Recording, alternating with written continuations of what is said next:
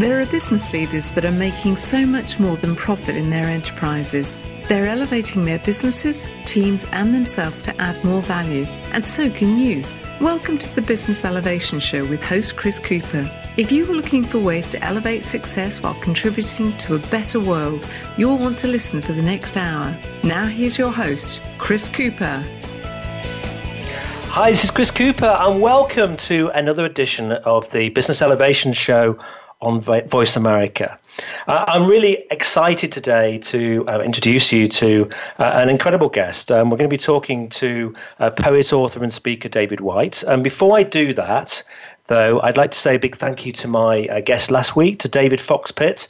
Uh, David's a good friend of mine um, now, and we talked about his book, Positiverosity, and his incredible lessons and life journey uh, including hosting some really um, amazing extreme events in Scotland that he's done for many years uh, and raising over 40 million pounds for charity. But I absolutely love David, and uh, his book, Positiverosity, gives all sorts of ideas, thoughts about how to really get on and uh, uh, in, in, in business, but in life.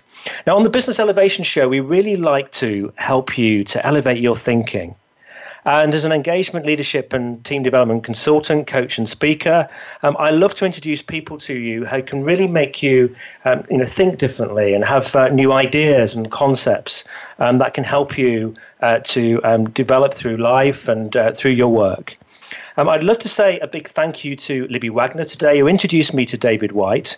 Uh, Libby is also a poet, author, and leadership expert. She's been on the show uh, a, a, couple of times before, last time with uh, Steve Morris and Owen O'Sullivan, and we talked about the artistry of engagement.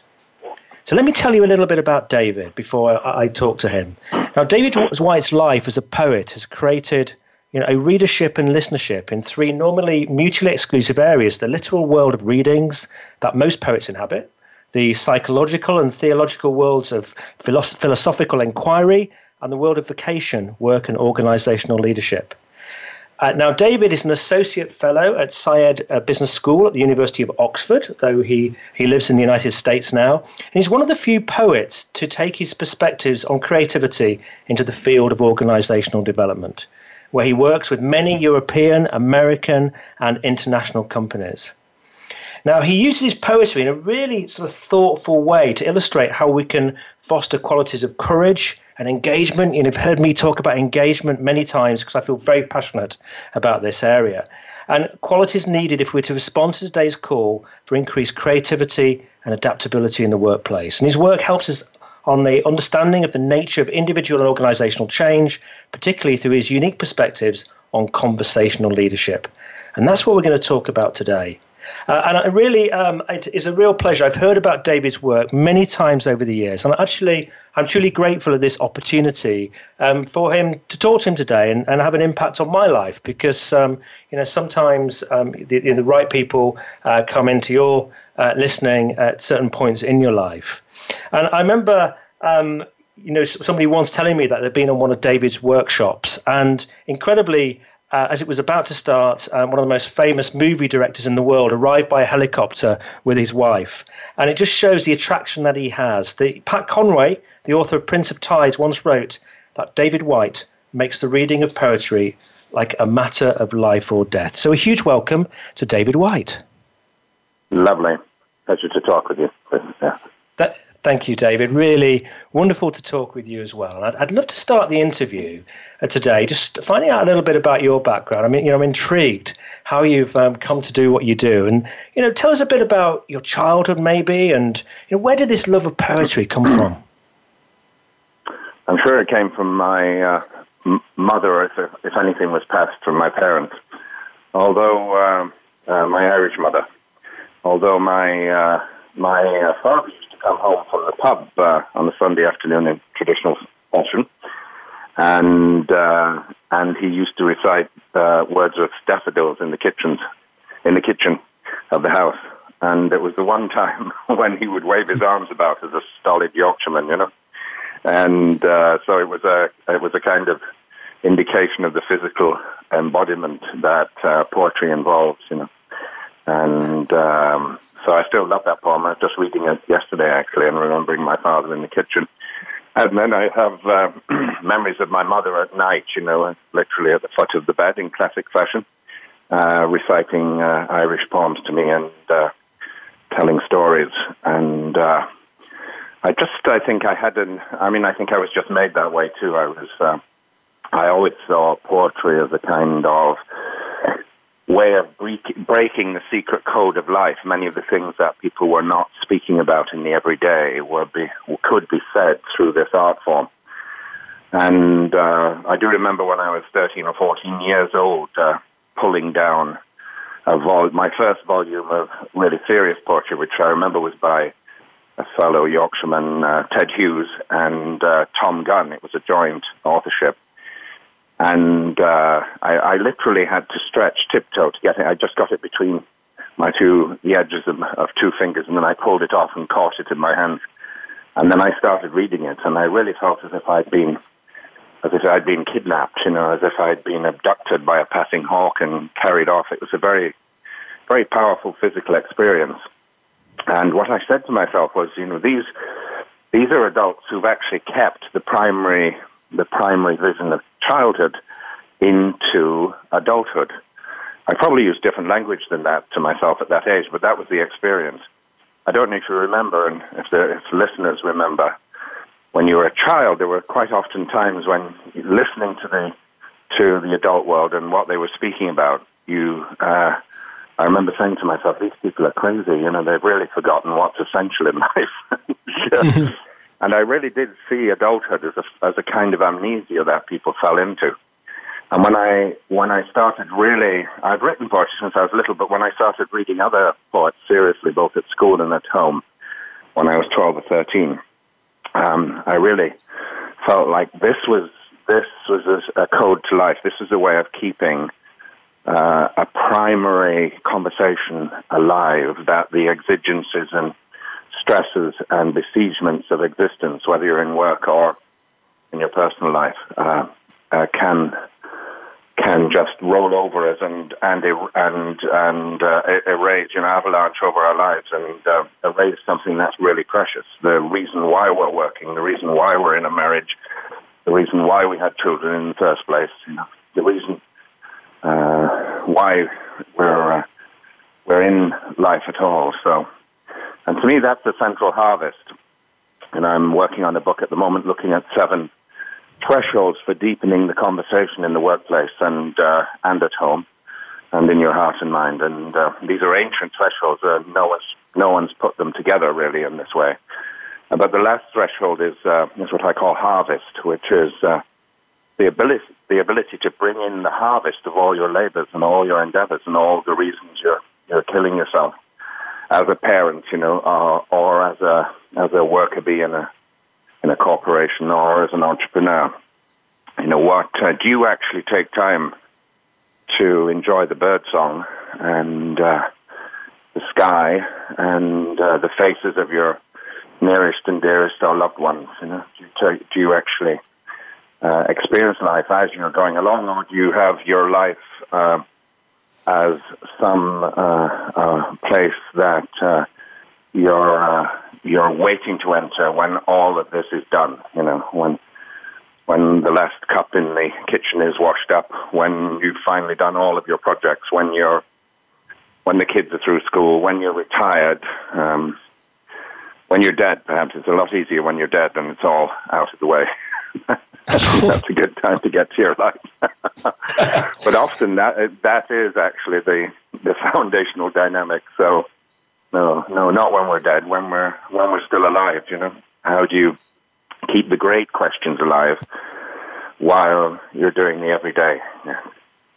That's quite, uh, yeah, it's quite, it's sad, you know, sad to think of, you know, life as almost like a conveyor belt uh, that you're, you're moving through. And, it, you know, is, um, I think what I'm taking from what you're saying is that uh, it's about you know really taking the time to enjoy the journey rather than the destination. Is that what, what I'm hearing? Yes, and that's you know that's become almost a cliche, but it's uh, it's actually connected to our ability in business to be uh, to be successful and to be a good leader and to have the big perspective. Whenever you're uh, whenever you're stuck to the tar baby of life, whenever you're running around the periphery, you're not at this this center that's able to have the larger perspective. You can kill yourself at the periphery when quite often just one one crucial move at the center, you know, would accomplish um, would accomplish a hundred times as much. And the same ability to appreciate uh, the greater perspective of life is uh, in our personal relationship with creation is the same the same relationship we have with in poetry I'm looking at what I call the phenomenology of of uh, conversation, uh, which is your exchange with anything you think is other than yourself. So, how do you deepen those conversations between you and a colleague, between you and your industry, between you and the rest of creation when you're out for a walk with the dog, you know? Um, and uh, there is a way of doing it, actually. There's a way of practicing having a more beautiful mind and a more beautiful presence, whether that's a leadership mind or just a more generously human mind. Yeah. And of course, that mind is mind body. It's actually about being in the in uh, more fully in the physical body, more fully in your inheritance, whether that's an inheritance of difficulty and woundedness or it's an inheritance of the gifts and powers of your your cultural perspective and your particular life, you know, and to bring those to bring those together. Yeah. So the way that I work is I, you know, I, I have hundreds of poems memorized, my own and others, and I, uh, I recite and work with them, often repeating lines and working with stories or perspectives as I recite the poems and, and actually create the experience in the room rather than talking about something. You know, the the evocation of poetry physically recited actually creates the experience in the room if it's a good poem. It doesn't work with bad poetry. but, uh, and uh, and so everyone can actually dwell in this, and everyone has both a sense of real presence and an internal reverie where they're they're they're referencing experiences that they're having in their their difficulties in the workplace or the challenges that come along or courageous conversations they have to have either um, you know, in the office or at or with their uh, spouse over the kitchen table at midnight, you know. So, so uh, that's the way I work with the poetry, and uh, and I, I, did write a book called The Three Marriages that brings looks at the way we we uh, a real conversation brings all these three promises together. You know, the promise to another in a love relationship, whether it's officially a marriage or not, the the uh, marriage in our work to our vocation, and uh, and the relationship to that tricky, movable frontier, looking back at us in the mirror, you know, who, like another person in a marriage and like our work, is constantly changing and constantly inviting us into a new dispensation in our lives. One of the fascinating dynamics is that you always meet the new you in the form of a stranger. And you always meet, your new work in the form of a stranger. And you always meet your spouse in the next epoch of your of your marriage or relationship uh, in the form of a stranger, and you always turn away from them. You turn away from yourself. You turn away from the work. You say that can't be it. That's not what I planned. You know, that's not who I wanted to be. And uh, and so uh, the the invitation in the deeper conversation in poetry is uh, is to come to ground in in the place to which you're being invited, you know. Not in an abstract way, but just because of the way you're made and the way the world is made. This is where the conversation has got you to. You know. This is this is the this is uh, the conversation you have to have without knowing how it will uh, how it will evolve or come to maturity. Um, is it so? you, you saying within that, you, I was interested that you always turn away from from them. Is that because you might think the grass is greener rather than appreciate what, what truly that what you do have? Well, that's what the abstract strategic mind tells you. You know, that's the excuse you give yourself. It's actually because it involves a kind of uh, psychological metamorphosis, uh, which is uh, which is almost like a death. Um, um, we've all been through relationships where the the marvelous, uh, you know, romantic uh, evanescence of the beginning begins to evaporate, and you're uh, you're suddenly in a much more serious conversation. And of course, in today's world of Tinder, it's one of the di- one of the desperate dynamics, you know, in LA and San Francisco is uh, is um, you'll often turn away and get back on Tinder in order to get back into the initial stages of the relationship. It's um, it's something it's something quite similar to that. You know, the the young masculine psyche, especially, doesn't believe that this is where a relationship will lead. And I think it's the same thing with our work. We go into we go into our work or our career, in, in inverted commas, in parentheses, um, with uh, in quotation, quotation marks. Uh, we go uh, we go into our work thinking it's about certain goals. As you mature into it, you find out that what you're about is something much fiercer and uh, much more difficult. And actually, there's something that will actually make you much more generous and uh, present. You know, you start your business thinking it's because you want to make a millionaire, make yourself a millionaire, um, and then in uh, 25 or 30 years' time, you look around and you see actually what you did was create livelihoods for maybe 20 or 30 people or 50 people or 100 people. You know, you actually helped get kids through college. You kept households together. You supported other people's dreams, and you suddenly find that that might have been as important as anything else you did. Yeah. That's really, um, really, yeah, really thoughtful. We're going to have to go to commercial break, but I think uh, that's really helpful perspective to to not uh, not not be measuring life around maybe you know a monetary gain personally, but actually all of the contributions that you made to help you know many people on your journey. Um, you know, really, really helpful reframe. I think probably for a lot of people. We're going to go to commercial break now.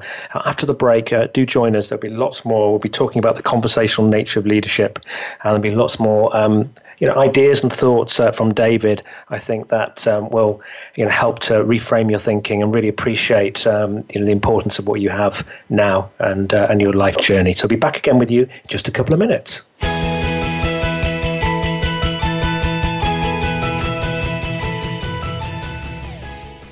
Become our friend on Facebook. Post your thoughts about our shows and network on our timeline. Visit facebook.com forward slash voice America. Would you like to work personally with the host of this show to help realize your potential? Chris Cooper supports business leaders and high potential individuals to achieve greater success in their businesses and careers. Support includes the opportunity to join a high return group mentoring and mastermind program called the Achiever Program. One to one mentoring and coaching facilitated leader development workshops and speeches. Email info at bemoreachievemore.com to arrange a free, no obligation consultation to see how Chris and his team can help you. Have you friended us on Facebook yet? Why not? Just go to facebook.com forward slash voice America or search for the keywords voice America. Once you are part of our Facebook network, you'll receive daily messages about what's happening with our shows, this week's featured guests, and new happenings at the Voice America Talk Radio Network. And you can add your voice to the always active discussions on our timeline. Just go to facebook.com forward slash voice America or search for Voice America.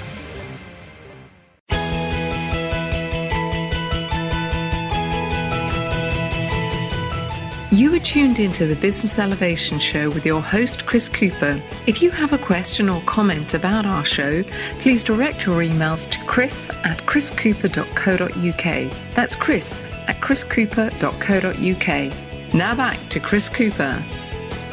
Hi, this is Chris Cooper. I'm back with uh, David Whyte. And yeah, during the break, uh, which unfortunately you don't get the opportunity to hear, I was talking with David about um, about living, the importance of kind of living in the now and being versus, you know, living a life which is about in this strategic future that you're moving towards. And David, I wonder if you could maybe you know share your thoughts with people about uh, you know that that kind of balance and how you think uh, people should um, you know manage their you know, manage their life such as they're really able to enjoy the full potential of it? Well, you know, Chris, from a poetic point of view, you probably notice that in good poetry, the word balance and manage and full potential are never used, and uh, mm. because they they cover over they cover over the actual accuracy of what's occurring. And so it's not a balance um, because that's not an accurate work balance, just has us working harder at work and at home to try and make up for something that's lacking. And so it's much more, uh, much more of a more accurate understanding is that we don't get to choose between the two, actually. If your life is all rest and all being, uh, you'll soon be very frustrated, yeah, and feel something lacking in the horizon of ambition in your life. and if it's all ambition, you'll lose the person at the center. So a good life is always a conversation between between what we want for ourselves ahead of us, which will always change, of course, as we get nearer to that horizon, and uh, enjoying the pilgrimage as we go along. I have a little piece just appears in my most recent book, The Bell and the Blackbird, and this is the uh, this is the title poem actually, and uh, there's uh, an old meme in the Irish literate, literate tradition of an Irish monk standing at the edge of the monastic precinct while he's doing his work in the garden, and he hears the call to prayer. And of course, uh, metaphorically, whether you're a Christian or not, that's the call to a deeper life, to the deeper perspective. But at the same time, he hears the blackbird outside of the monastic precinct calling to him. And uh, he says, first of all, when he hears the bell, he says, that's the most beautiful sound in the world. But then he hears the blackbird calling, announcing spring outside. And he says, and that's also the most beautiful sound in the world. And in the, po- the poem by Patrick Pearse on this, on this image, you, are not told which way he goes, actually, because we don't get to choose. Uh, we don't get to choose between going deeper, you know, being an improved version of ourselves, having a bigger perspective, being more centered, more mindful, and having to deal with the world as it comes to our door in the form of the, the Blackbird song. so, uh, so this is the piece I wrote. It's called The Bell and the Blackbird. The sound of a bell still reverberating, the sound of a bell still reverberating, or a blackbird, a blackbird calling from a corner of the field, the sound of a bell still reverberating, or a blackbird calling from a corner of the field, asking you to wake into this life or inviting you deeper to the one that waits. Either way takes courage. Either way takes courage. Either way wants you to walk to the place where you'll be nothing but that self that is no self at all. Wants you to walk to the place where you find you already know you'll have to give every last thing away the approach that is also the meeting itself without any meeting at all. That radiance you have always carried with you as you walk both alone and completely accompanied in friendship, as you walk both alone and completely accompanied in friendship by every corner of the world crying hallelujah. As you walk both alone and completely accompanied in friendship by every corner of the world crying hallelujah. So this is a very powerful understanding in all of our great contemplative and uh, prayerful traditions, and that the world is constantly coming to your door to invite you out into it. Yeah. And uh, and part of, of, the entrepreneurial and and uh, leadership task, of course, is to find out the way that the world is knocking on your door that no one else has heard yet. Mm-hmm. And you could say that Benson was a, brilliant at doing that. Yeah but it's deeply in the Zen tradition, it's deeply in our monastic tradition, and to be able to appear at that frontier and to have a conversation that feels entirely your own with creation. And because it's entirely your own, it's completely satisfying. It's a full, excuse me, it's a full measure of what they used to say in the theological tradition, uh, your incarnation in this world. Uh, your ability to hold the conversation. But when you get caught at the periphery with nothing that calls to you, literally in today's world, you know, through our devices, yeah, email, texts, the phone ringing, yeah, all the different beeps that keep us on alert all the time. and uh, then you lose this radiance, you lose this sense of radiance, of the giftedness and gratitude of just being able to see the color blue, for instance, if you have, if you're able to see. Now, it's a total miracle if you look at the science behind sight. It is absolutely astonishing. Uh, if you look at the ability of a human being to walk, is, and I had sciatica a few years ago, and I, I really began to see what a miracle it was for a human being to stand upright and and walk down the street. You know? And I used to, I had a good friend, John O'Donohue, who was a philosopher poet. You could call me a poet philosopher. Uh, but he was a priest for 17 years, and he used to say, and a, a Catholic priest, and uh, he used to say, you know, the great miracle in life is not the turning of water into wine or the parting of the Red Sea. The great miracle in life is that there's something rather than nothing, and that we get to be a part of that something, actually, for a very short span of time. Mm. And uh, there are people in this world who would give every last penny they have to be able to swing their legs over the side of the bed stand up and walk across the room, and they can't do it. You know? And yeah. they would give everything they have to be able to do that. And, and we swing our legs over the side of the bed, you know, walk across the room and start saying, "Oh my God, what have I got to do today?" too much. Yes, we're complaining about existence. So part of our ability to transcend—I wouldn't say transcend; I'd say make sense of the natural traumas, uh, difficulties, and wounds of being in the world is this ability to carry this internal sense of presence, gratitude, and you know, in stage, you could even say radiance. Yeah. So, so David, do we? Uh, what, what, what are you saying? Are we? Um, do we not appreciate normal enough? Exactly. Yeah, the everyday, the uh, the miracle of the everyday. You know, the ability to see your daughter's face, um, or to hear the laughter of a friend, uh, or to feel you know the warm atmosphere of an English pub of a Sunday afternoon. These are all you know remarkable qualities. Uh, so, and I think one of the diagnostics of overwork, of stress, of uh, being wounded, in know, PTSD is, is being is generating a kind of fear of the everyday. Uh, there are things that are getting in the way of you. There are other people are obstacles. Um, the sky isn't isn't uh, isn't conforming to how you, exactly you want it to be that day. You know, the sun is in your eyes, you know, instead of brightening your perspective. and uh, and uh, so holding the conversation between these two is really really quite remarkable. And there's nothing, you know, better than, you know, in the workplace when someone who's in a leadership position who's also fully alive at the same time. They've got a sense of humor, they've got a perspective, they're generous, they understand the place of failure because of this perspective, and uh, and they're good to be around, and uh, and they're great mentors in our life, and they're great inspirations, and it's usually because they're also anchored in the the miraculous nature of the, of the everyday in some way.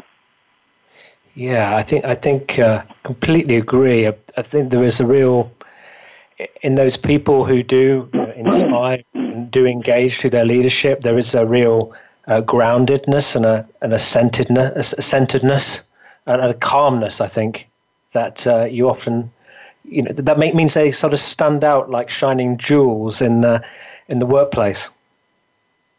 Yes, and they don't need to be 100% paragons of perfection. It's usually that when they do off, go off the rails, they'll have a laugh about it. Or mm. uh, they'll say, wasn't I an idiot yesterday? But that's what happens when we get in these situations. You know? it's, uh, they're, uh, they're not trying to be, um, they're not trying to be something they're not, you know. And this, you know, brings us our educational systems are terrible, are terrible about uh, allowing children to live with the unknown and with the present. You know, we're constantly badgering kids, putting them through the same torture that we went through in unconscious ways because we went through it. Yeah? So, um, yes. and uh, we've created an educational system, uh, particularly in Britain, I'd say, because I went through it myself, and it's even worse than it was when I was a kid um, it's an education system that's constantly beating the unknown out of us, you know. It's constantly asking us to, to trigger that part of the mind that that labels things and gives easy answers, whether it's the real answer or not. You know, it's what does the teacher want me to say? What does the book want me to say? Um, it uh, alienates me from my original conversation.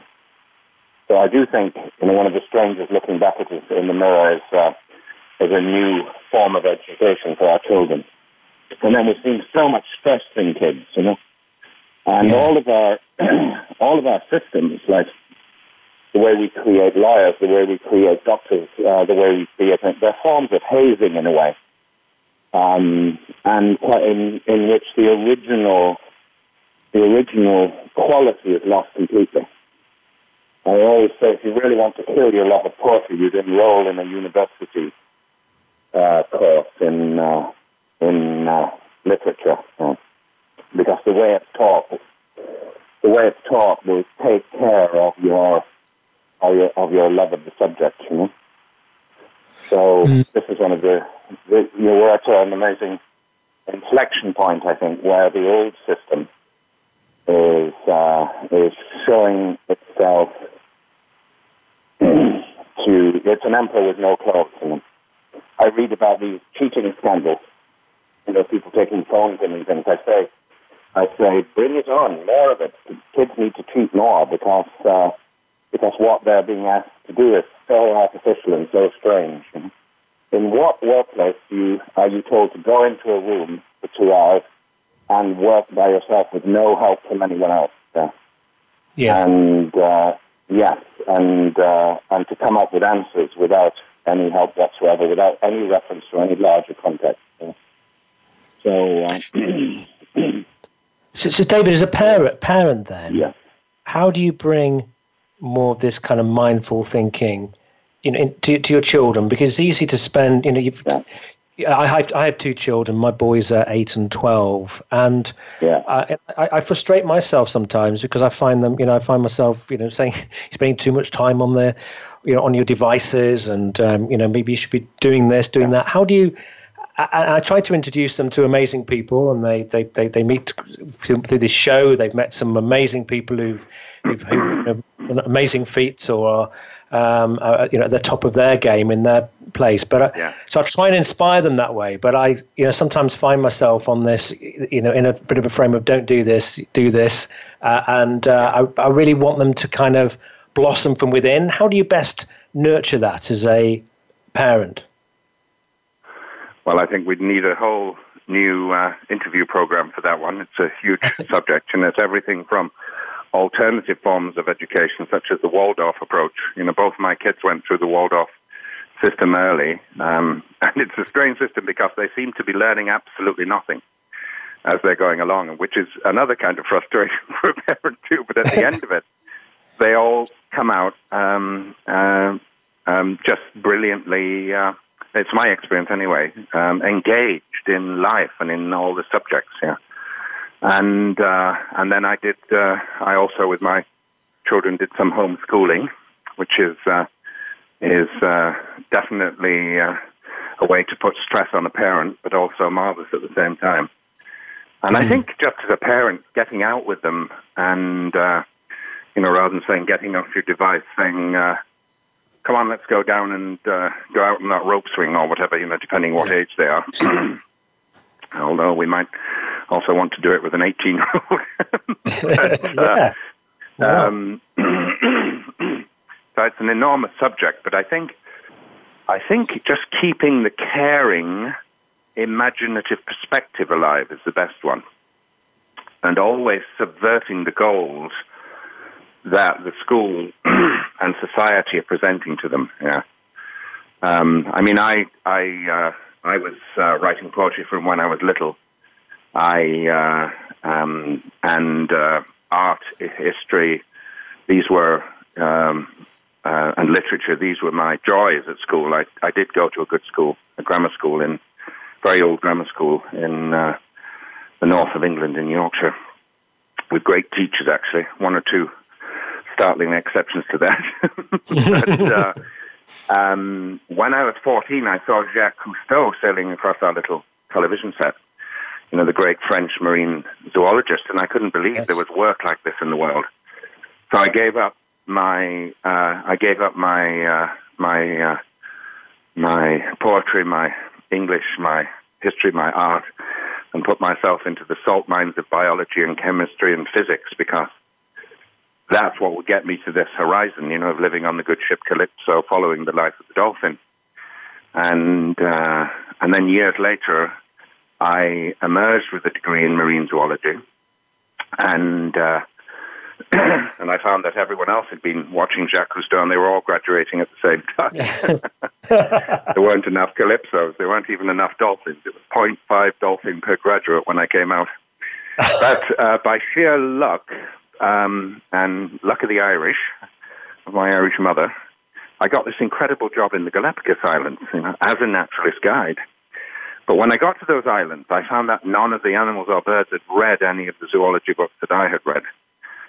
And uh, it was really, uh, the place was overwhelming. And after I'd been there for a few weeks, I really wanted to go home when I look back. You know, I might not have said it to myself. I said, okay, I've been here. You know, I wanted to go back to my zoology books. I wanted to go back to British society and Irish society. I wanted to, um, I wanted to be kept in the manner to which I was accustomed.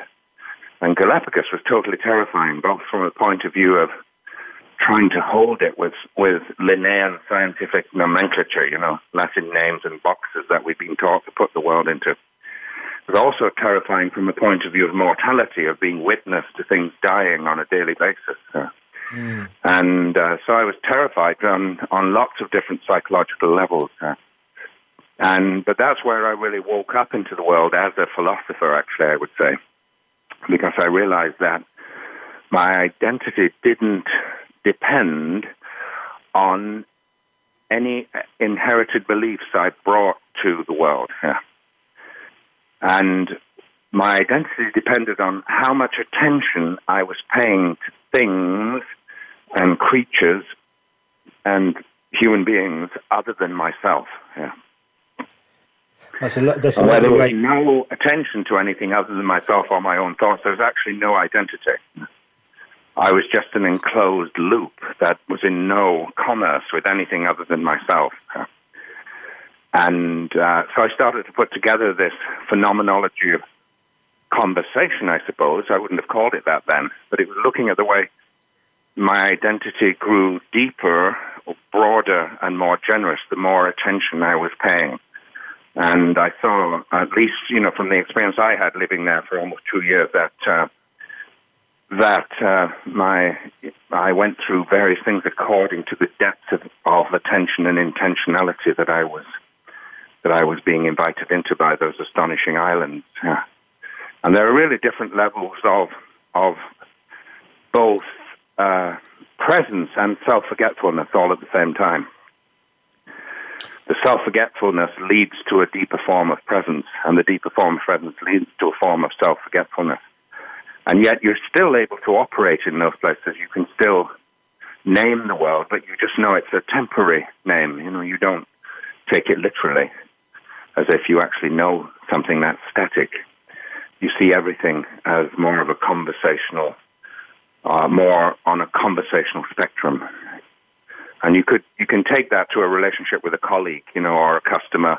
You can take it even deeper to a relationship with a partner, a loved one, a spouse um, you're in you're in a you're in a conversational spectrum of understanding. Yeah? We give names to the world in order to control it. We give nicknames to our wives, our husbands, our partners. You know, both through affection, but also to say that we we know who they are. You know, and we've helped, we they're also nicknames are all, always uh, slightly attempts at control over another person. Uh, this is my label for you. It's affectionate. It's fun. Uh, but I've got you. You know. You don't. you don't have them at all. not, unless, just, not unless you're making up a new nickname every day. You're just making. You just. You're just going to have to finish yeah. that commercial break. But you just reminded me. Um, um, when, I remember traveling across uh, across Europe with some friends when I was at university, and uh, they nicknamed me because I was the only one from the north. They were from the south. They nicknamed me, named me Ned of Cleethorpes, and I hated it. yeah, well, I have I have uh, trauma from going to Cleethorpes when I was a child. So I understand your aversion. Yes, the most boring place in the world. gone Vying for it anyway. Yes. we're, we're going to break now. We'll be back with you again in a couple of minutes, and we'll talk a little bit more about some of the necessary conversations that leaders need to have, and some maybe maybe some uh, sort of techniques, and then um, we'll be um, finding out a little bit about Invitas as well, like, which is uh, a program that David. Uh, involves uh, leaders and organizations in and has a huge impact on them. So, we'll be back with you again in just a couple of minutes.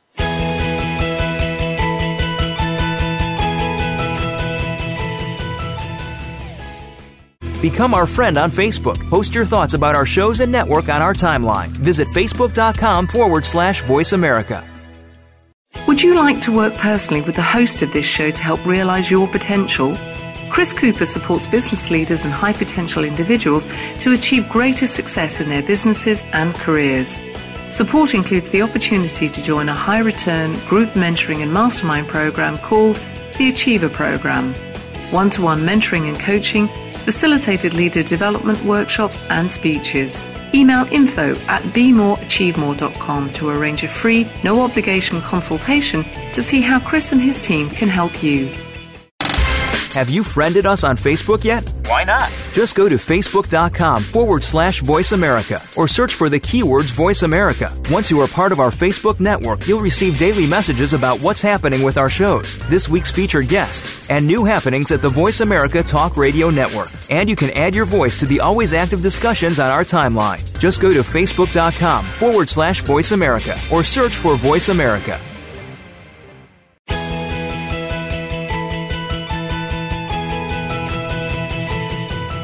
You are tuned into the Business Elevation Show with your host, Chris Cooper. If you have a question or comment about our show, please direct your emails to chris at chriscooper.co.uk. That's chris at chriscooper.co.uk. Now back to Chris Cooper. Uh, Chris Cooper here. I'm with David David Whyte, and we're talking about conversational leadership. And I wonder, David, I know you've got several steps in really deepening this conversation that could be really helpful for you know for leaders and people operating in business. So what what um, you know what do we need to know? Well, um, what we need to know is that is that whatever we're going to know, it has to be felt equally in the physical body as it does in our in our abstracted intellects. Yeah. And uh, so they're all kind of coming to ground in reality or coming to ground in your physical body. Yeah. And of course, the physical body is where we felt all, all our wounds and vulnerabilities, and it's one of the reasons that we abstract ourselves out of them. We often think that a profession, you know, as a doctor or a, a lawyer, an engineer, will protect us from heartbreak. We don't say that to ourselves, but unconsciously, that's often one of the one of the uh, um, the benefits we want from a protected profession, um, or one that gets natural esteem without you having to do anything else for it. yes. um, but um, um, all real conversations lead to heartbreak because why? You care about what you're involved with. Yeah. The only way you can not have a sincere conversation in your work, in parenting, um, in a psychological relationship to yourself is not to care. Yeah. And the only way you can not care is by not being in the body, by abstracting yourself into goals that your strategic mind has conjured for you, rather than your heart and mind together. So, uh, um, so the first step is to stop having the conversation you're having now. People always laugh when I say that, you know? and uh, but then they laugh in recognition because when you think about it, if you come into a new leadership position, then one of the first questions you have to ask yourself is what's the conversation this system, this group of people, this endeavor needs to stop having? Uh, what's the inherited conversation that's getting in the way of having a real conversation with customers, with the future, with what lies ahead? And of course, I had to stop when I arrived on the shores of Galapagos Islands with my fresh, as a freshly minted uh, with a freshly minted on, honors degree in marine zoology, um, I had to stop having my naming conversation. I had to drop my Linnaean nomenclature of the world. And of course, that nomenclature was useful for a certain platform in which to look at the world, but it's not the world itself. Uh, and, uh, um, you know, for instance, in Galapagos, um, the Linnaean names for Galapagos finches are, uh, are completely irrelevant in a way because they're evolving so quickly that the whole uh, gradation of speciation is a, is a spectrum. Yeah. So, uh, you know, if someone says, What's that little brown bird over there? Your answer as a guide should be, Well, do you want a Latin name or, or would you like to know what's really going on? And of course, mm. people say, I don't want to know what's really going on. Just give me a name, please. and, you know, that's actually the. Na- it's really interesting to ask yourself, what's the conversation I need to stop in my work right now? And the interesting thing is, if you're in a position of responsibility or leadership, you could go to all the people who report to you and say, What's the conversation I need to stop having as a leader? And they will actually tell you right away because they already know what it is. And in fact, many of the conversations around you by the people who report you are simply ways of protecting you from the knowledge of your own flaws and difficulties. Yeah. And the yes. names you've given to things that aren't true. Yeah. So, what names do I not need to stop saying that aren't true anymore? What's the name I've got for my wife, my husband, my partner, which is not true, actually? It makes me feel that I know who they are and what's going on. What's the name I have for my children? And uh, how do I hold them hostage to those names? What's the name I have for my customers or for what I deliver to the world through my systems? It could probably be something else that's more real for people out in the world. So this is a really powerful question. What's the conversation I need to stop having as a leader, as the central entrepreneur in the system, perhaps? What's the conversation we all as a team in that organization need to stop having? And the interesting thing again is you can send all your people in the team off into separate rooms and have, and I've done this, and have them come back and report um, and they will all actually more or less identify the same dynamic. In other words, we already know what the conversation is that needs to be stopped, even if we haven't talked about it. Everyone's own imagination has identified it. Yeah. And uh, it's quite remarkable, actually, how everyone already knows what it is that needs to stop having, that needs to stop happening. Yeah. Yes. And sometimes it's just the way we're holding the conversation that needs to stop happening. So that's the first threshold, and of course you could spend a whole day on this. And in my Invitas uh, um, Institute for Conversational Leadership, we do we spend you know quite a bit of time on this first because it really informs all the other deeper steps. Once you've stopped the conversation, it me- immediately precipitates you into the second dynamic, the second step, which is making a friend of the unknown. Because the proclivity for human beings is once you've stopped one conversation, once you've stopped one story, once you've stopped giving one name to the world, you immediately conjure up another. Because mm. You've been rewarded all your life for, for having easy answers. You were never rewarded in the classroom for saying, actually, it's too early for me to know it about yeah. this, uh, you know, myth. Yeah. And uh, if you're asked about Hamlet when you're 13 years old in an English classroom, know, the real answer should be, could you give me another 35 years? Yeah, because the yes. play is totally terrifying. Yes. No 13 year old should know anything about Hamlet, you know? and it should be in brown paper wrappers and, and with the with a, a line, a title on it saying, "No one under 40 should read this play." Yeah, and uh, so um, and then they'd be reading it behind the bicycle sheds, of course, instead of smoking. but um, so making a friend of the unknown is the second step. What is my relationship to the unknown? Well, most probably because of our worldwide education systems, I try to banish it right away. Mm. I'm uncomfortable with with sitting with something and not knowing, you know, of just letting it mature and speak back to me in its own voice. Um, when I'm a parent, I always think I have to have the answer for my child, so I'm uncomfortable sitting with them and not having an answer for them. Instead of having a real conversation with them and finding out actually who do I have here, what kind of unique perspective on reality do I have as a child.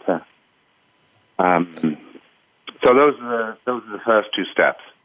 Well, and there are also steps back into the physical body, you know, which is the body that's also felt, as I said earlier, all the wounds and difficulties of life. So you're actually stepping down into the ground of your own woundedness. Yeah, you're stepping into the ground of your own perspectives and your own gifts in the world too.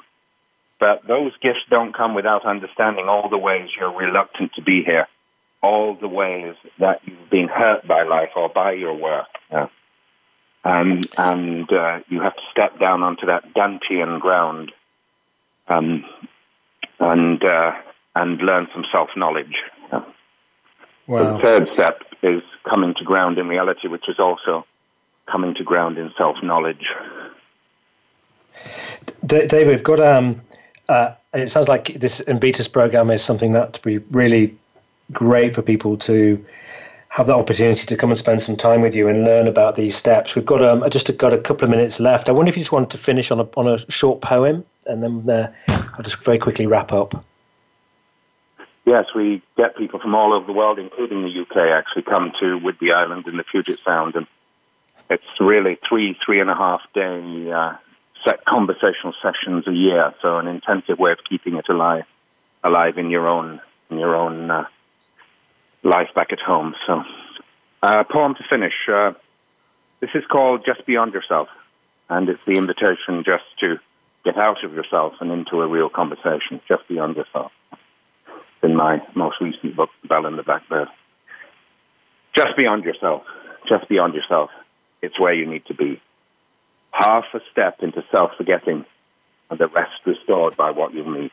Half a step into self forgetting, and the rest restored by what you'll meet. Just beyond yourself, it's where you need to be. Half a step into self forgetting and the rest restored by what you'll meet. There's a road always beckoning.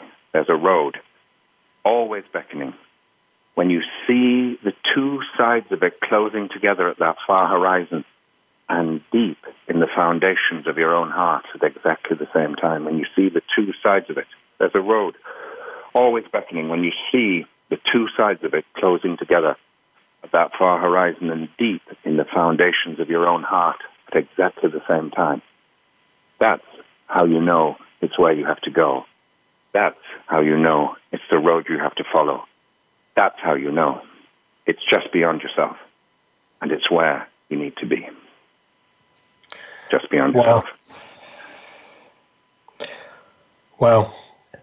That, David, thank you so much for joining us today. Uh, I just think it's been uh, certainly one of my, I think this is the 291st interview, but this is going to be one that I will remember for a, a long time. Really um, got me thinking on a very, very deep level. Um, a huge thank you for joining us today. I hope you've enjoyed being on the Lovely. show. It was a great conversation. So, really enjoyed it. Wish you well. All Thank you and, you, and you too, David. And for more information, uh, go to uh, www.davidwhyte.com. That's David, W H Y T E.com that's whyte.com. So do um, do check davidwhyte.com and uh, you'll find out lots more information about Invitas and the like. So thank you.